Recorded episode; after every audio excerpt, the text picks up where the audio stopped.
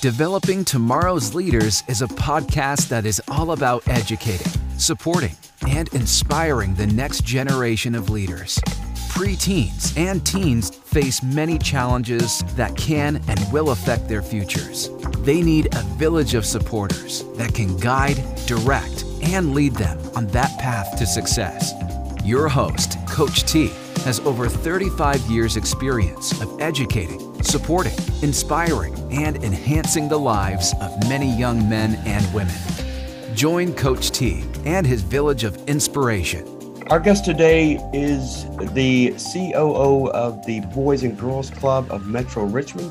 Uh, before that, he was a vice president of the Boys and Girls Club of uh, Metro Richmond. And before that, the recreation coordinator at the city of Chesapeake and the recreation supervisor and superintendent for the city of Suffolk.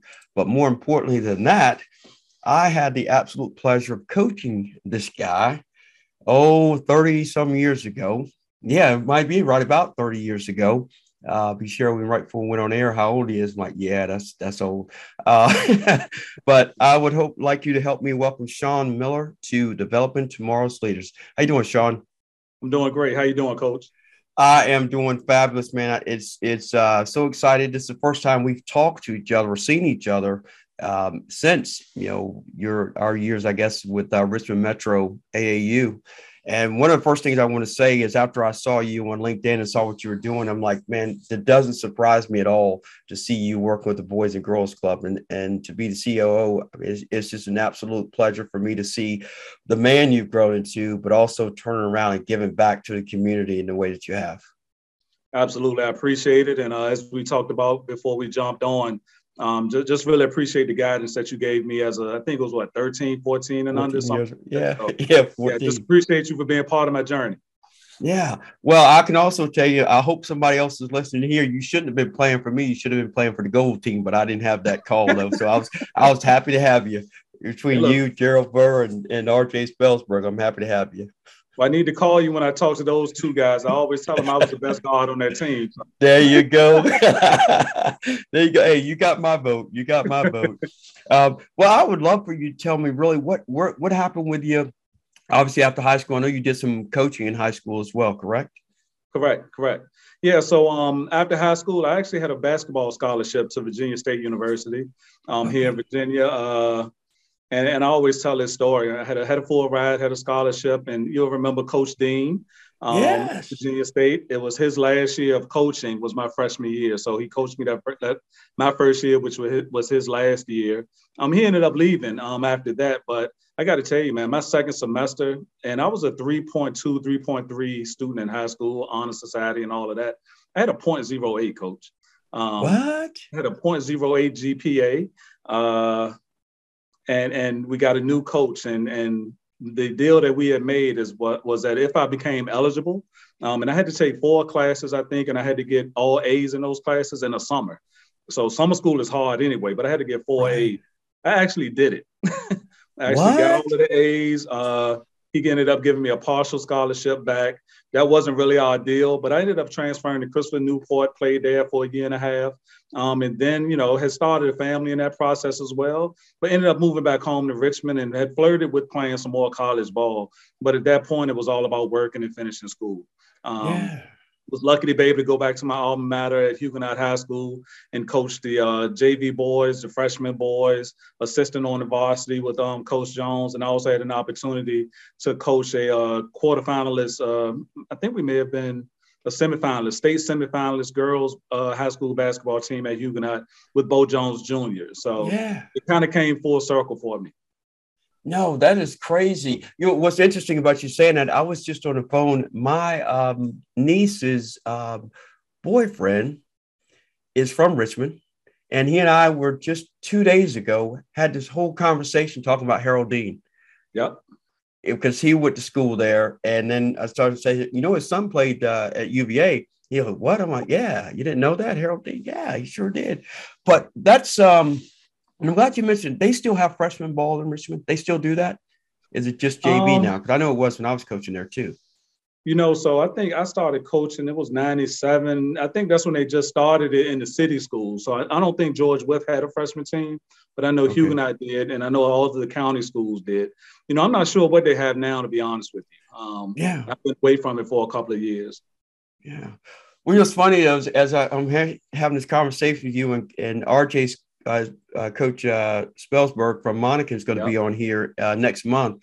Okay. And I, and I stay in touch with you know he and uh, Junior Burr, but I'm looking at you and I'm and I think about RJ and I think about Gerald. And I'm like, man, if we were the B team, that A team must have been you know because I knew you guys were some talented young men. I'm, I know I was very fortunate to have the opportunity to coach you, and because watching you in high school, I'm like, man, these guys are good. And then I get to hand pick you to be on you know to get to coach you it is it's a true testament. Uh, so really the next part is what i think is the most important reason one of the reasons i wanted to have you on here is what got you on this path to where you are now with the boys and girls club of metro richmond you know um, and this is not just because i'm on with you but you're one of the uh, cogs of my journey um, coach bo jones was my high school coach and i had a lot of good recreation coaches as well coach coffee coach irby um, I, I, had a ton of them, and they were really, really good. And I can remember uh, Coach Booker and Coach Jones being referees back in the day as well.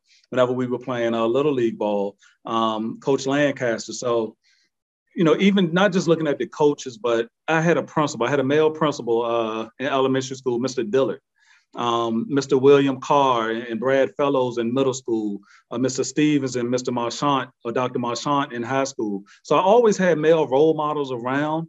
And quite frankly, I knew that I wanted to do a couple things. I wanted to either, I wanted to be a principal, I wanted to teach, and I wanted to coach. And I tried my hand at teaching. I didn't really like it. Um, but that kind of took me out of the for teaching in a school setting, right? Rather, right. Um, so teaching, I did that for a little bit. Uh, I also worked in group homes and, and have, have, done a ton of things with mentoring youth as well. Um, but I got to tell you, it's Coach Busters of the world. It, it's you and, and other guys that just set the tone for me as a young man to aspire to be something and understanding that I could do it. Now, that's also something that quieted some of the other noise that was taking place. Um, I mean, you know, how, you know how it was growing up in Richmond back then. Um, but you could have either went left, you could have went right, and sometimes you just got to go straight down the middle and try to avoid changes.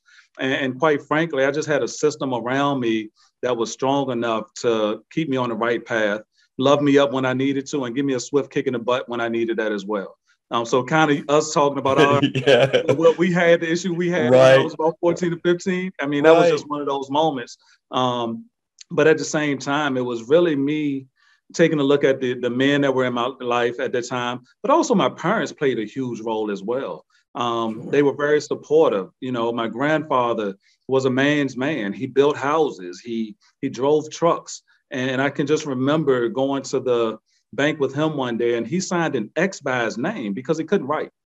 And I'm asking him as a 10 year old, I believe, I was like, look, why did you do that? He's like, look, I can't write, but I can count money. I can build cars. I can build houses. And that was something that always stuck with me. So, hey, I am 10 years old and doing a deposit slip um, right. as well. But the big piece about it is as I grew up and started meeting a lot of guys from other areas as well, um, it was just one of those things. I wanted to give back what I had. I wanted to pay it forward you know, be it through coaching. Uh, I actually referee for a little while, um, but all of those things just allowed me to give back to the game that gave so much to me. And even more so than that, it allows me in this position now. We see thousands of kids a year. I've seen thousands of kids a year um, through the last 20 years. So that might be 20,000 kids I've had some kind of impact with right? And and out of that 20,000, some of them are now coaches, some of them are now teachers, some of them are now paying it forward. And it's just one of those things that's been infectious and it's been passed along as far as that's concerned. All of that is all about foundation. And you had a phenomenal foundation based on all the male figures that role models you've had in your life, figures, I should say, not really more role models. Like you said, love you up and kick you in the butt when you need it. That Sean, is where we are as a society with young people now. And I know from where, from my perspective, and I know you do it on a daily basis, is you see the impact of the tough love. And I've always, I, I preach a lot about kids, we know that they want to be the best they can be. But they also, like you were saying too, is there are three ways you can go right, left, or right down the middle. You know, to, you can go to right, you know, go far right, far left, or down the middle and it's guidance, leadership, and direction is what they're looking for, and that's what you provide where you are. I mean, you're overseeing, and you said over twenty thousand kids. I mean, I can only imagine. And I'm thinking I'm a couple thousand. So, good Lord Almighty, I may have more coaching experience to you, but you've impacted more people, and that's why I think just speaks volumes to what you do. Um, what would you say would be if you had to pick one challenge that you have in the position that you're in now? What would you say it is? That's a good question. You know, um, and we talk about this quite a bit. I've changed as a leader in how I engage with my team and also with kids, even my own kids, right? So the biggest challenge that I'm facing today, I'm a little gray, so you can see a little bit of gray here. um, but I think as an adult, the challenge that a lot of adults face, and I'll just own it for me, is that I've, I've tried to raise my kids for a world that no longer exists. So the world that I grew up in, the world that you grew up in, and you're a little older than me, um, but uh, I take a look at it, that world doesn't exist. The world has changed. How you engage with kids is different now. You know, I mean, these phones that we have, you literally have a computer in your pocket at all times. You have access to so much. We didn't have that. So I liken it to saying that, you know, a lot of our kids today, they can't walk and chew gum at the same time but their thumbs are strong as all day. yeah, you know, yeah, um, very but, true. But I think it's it's ba- actually I think it's balancing the the tough love piece of it. Um, a lot of the families and kids that we deal with, they're in survival mode. So when it comes to us engaging with them, my my default is tough. My default is hard. But at the end of the day, they already are dealing with so many other things before they get to us. I don't need to add to it. I need to be a source of comfort. I need to be a listening ear. And the big part, part about it is, is this is a little different than whenever we were younger, but kids have a voice. We didn't have voices in the 70s and the 80s and the 90s. We, we just didn't. But, you know, kids have voices. So it's listening to the kids. It's it's now adapting to the world that exists now and understanding that however old you are, if you have a child, that world no longer exists. You have to adjust your game plan. You have to get some different skill sets and toolboxes, um, tools in your box as far as that's concerned. So that's one yeah. big thing. Yeah, you know, would you say that you, you, about these kids being smarter and about their thumbs being strong? I'll give you a quick funny story. You'll appreciate this. this happened two years ago so you know all the apps that come out and you know me like you said i'm a little bit older than you are. So yeah i'm a little out of touch. And you know my wife keeps me on top of everything that's going on. And, now actually she's starting to do more instead of teaching me how to do it because i'm like i got the time. I'm, i don't have time. So i'm working out this girl. We, we just finished a clinic and she's ready to go. And she goes yeah well i'll send you i'll send you a message on snapchat. I said girl i ain't got no snapchat. You know what she says to me? Coach give me give me your phone Two minutes later, I got a Snapchat account. You got a Snapchat, absolutely. Yeah. And I'm like, I'm scared of Instagram, so it's all good. but I was like, but I walked away that day going, I learned something. It, it wasn't the act, you know, what she did, it was the thinking part. And it goes to your point about, you know, it's not the era in which we grew up. And we have to uh, acclimate ourselves to the life that they're living as well as teaching them, you know, that tough love. I think we have to dial it back some, but it still can be tough. Correct. But we have to dial it back. And, you know, obviously you kind of aware of kind of how I coach minus the one situation we talked about. Uh, it, it's about, and, and that's how I still do it, tough love, but it's all about how I do it it gets results, but at the same time, it helps build relationships and rapport with kids. And then they know that besides their parents, like the examples you were given about the, the kids and the families that they're probably their households are just surviving, thriving, and surviving. They know that when they come there, they're going to have a sense of comfort. They know that you listen without judging so they know they can share if they need to. And it, to me, that's for, is what's really gotten me to where I am is I've been able to connect with kids because they know I'm not going to judge them based on what they say. Yeah, and I think another big part is us beginning to partner with the families um, is really something different that we're doing. So for years, we've we've worked with kids from six to 18, and I'm talking from what's that first grade all the way up to um, 12th grade or graduation. And now we're trying to shift the, we're shifting the model a little bit. We're engaging more with middle school and high school because the elementary school there are a lot of organizations in the elementary school space it shrinks when you get to middle school it's almost non-existent in high school and it's almost more non-existent when you get to post high school. So we've kind of scaled back on the elementary age, but we've increased our footprint in middle school and high school, and also our alumni. So as kids are 18 or 19 or 24 or 25, and they need that place to go back and rejuvenate themselves, or they need to network, or they just need somewhere they can go to to talk about life you know, we're actually doing a lot of those things with our alumni as well. So staying with our kids, and, you know, I'm calling them kids, but I have right. I have boys and girls club members that see me now. And I used to coach, so we had basketball games. But they'll say, "Hey, what's up, Mr. Miller? Hey, how you doing?" But one big piece about it is I've had a couple kids that say, "Look, you had my best interest at heart. I wish I would have listened earlier. I wish I would have listened then." But at the same point in time, it's never too late. And I'm so proud of many of the kids that we've served over the years uh, while you're talking about that, the kids you serve, can you share with us really what's the what's the extent of the clientele with the Boys and Girls Club? I mean, does it reach right outside the city limits like Chesterfield and? Yeah, so we have five locations, six locations overall, uh, five in the city of Richmond limits. Um, but we also pull kids from Henrico County um, into our program as well. We also have a location in Petersburg also. Um, so between those two locations, we have a handful of Chesterfield families. It's all about where you live at and your access to be able to get to our program. Um, during the school, after the school day, it's kind of hard if you live on the outskirts to get in. But if a parent can get, you know, get their child to us, we, we will serve them and we will yeah. welcome them with open arms. Um, summertime is when we start to get a lot of mixture from the different areas. And what are your what's your summer programming like uh, for the Boys and Girls Club? Because I know it's big. Yeah, so we um we're actually toying around with a couple different models. So historically, we've had five days a week, almost 12 hours a day, you know, 10 to 12 hours a day. During COVID, we did some stuff different. So March, what in March 2020, when everything hit, um, we kind of adjusted our model and we started working with smaller number of kids. And I got to tell you, we had a smaller number of kids, but we had more depth. We knew we knew more. Um, one of my staff or one of my team members said we went from the front desk in terms of our relationship and conversation with the parent. You went from the front desk to the dinner table and right. just knowing what's taking place inside of the house, what's going on with the kids and things of that nature. So the relationships that we formed with our families kind of exploded during COVID. And those are some things that we're looking at doing. So this summer, we're toying around with the idea of looking at some uh, academy type models. So I'm sitting in one of our, uh, our new teen center here in Richmond. I'm in our podcast room now. So we may have a podcasting camp. We may have a fine arts camp or digital arts camp. So we're toying around a lot, with a lot of those things and not as much as being here all day, as much as like, look, if you are interested in this area, come and learn. Yeah. You know, let's do videography, let's do photography, let's do all of those things um, that we have. We're talking about some stuff with workforce development as far as entrepreneurism is concerned. Um, we've got some talented kids, they have some dreams. And more so than I feel like my generation, well, I just speak for myself our kids today, they don't want to work for anybody. I don't think anything's wrong with that.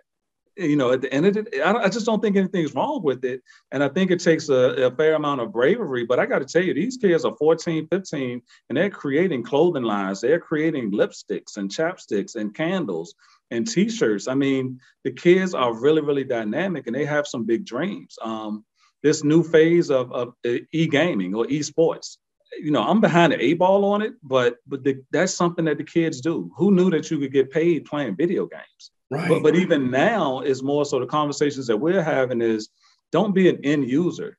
What about if you create a video game? What if you become a programmer? Um, like I said, I'm in a podcast room. We have a lot of folks that want to be on camera. They want to be behind the microphone.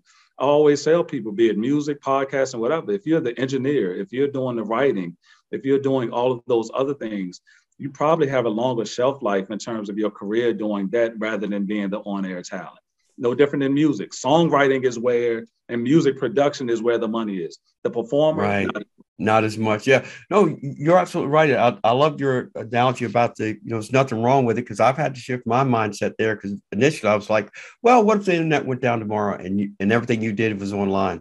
Yeah. What are you falling back on? So I think to your point, I think it's what I share with them. It's okay. Hey, they dream big. If that's what you want, go get it.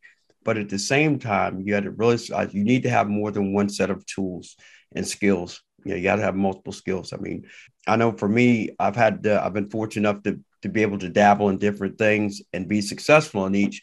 but at the same time, I don't get overly burnt out because I have other skills. Right. And if you get too locked into something like, well, this is all I know, I got to stick with this. This is what I got to do. And and I think that uh, you're right. As a matter of fact, uh, I was actually invited to be a sponsor. Uh, or I should say, an advisor for a group of high school kids that were, you ready for this one? They're developing apps. Okay. And these are sophomores. I'm thinking, I'm like, yeah. what? And first thing I'm thinking, and it turns out one of the kids is one uh, basketball player that I work with, and I started talking about an app that I wanted to do. He goes, "Oh yeah, coach, I can design that for you."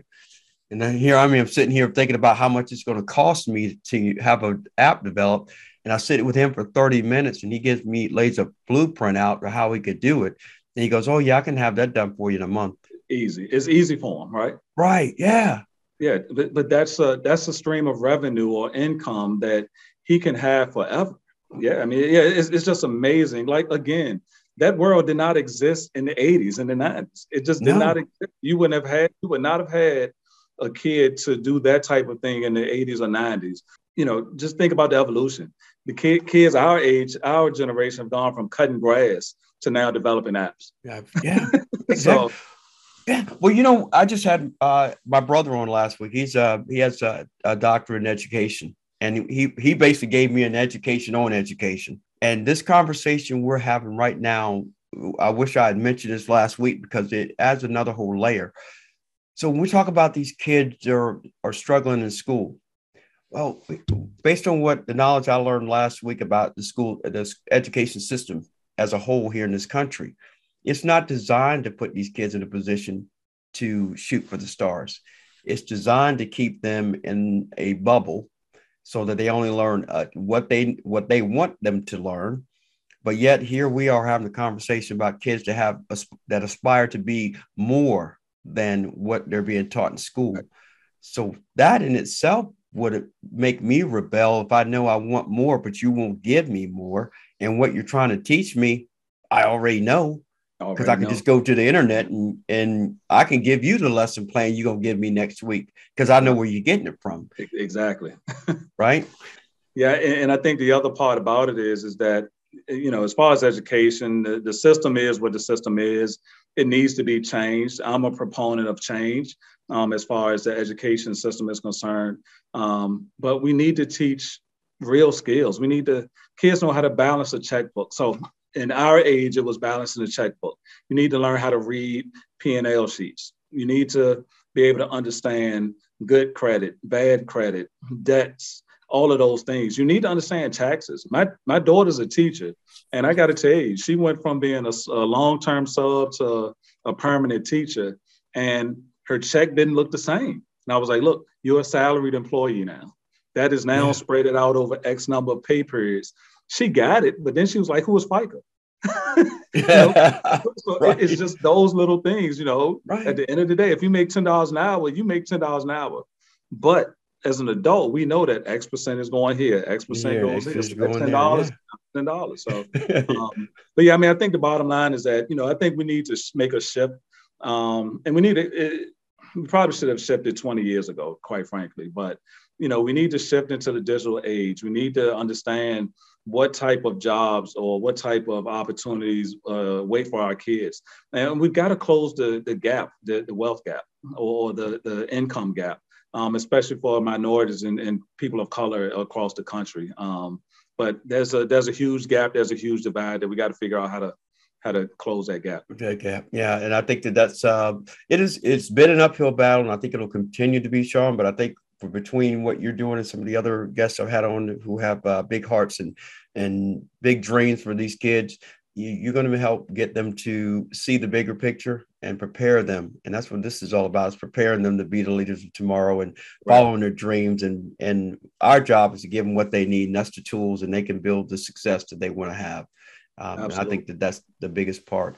Um, well, uh, we actually kind of tapped in our time, which is kind of crazy, but uh, this is, I definitely want to have you back on because I know there's more we could talk about. And, and matter of fact, I think I'm going to bring like all three of you guys on at one time. We go for like an hour. I think we just, just reminisce for a little bit because uh, I, I, enjoy it.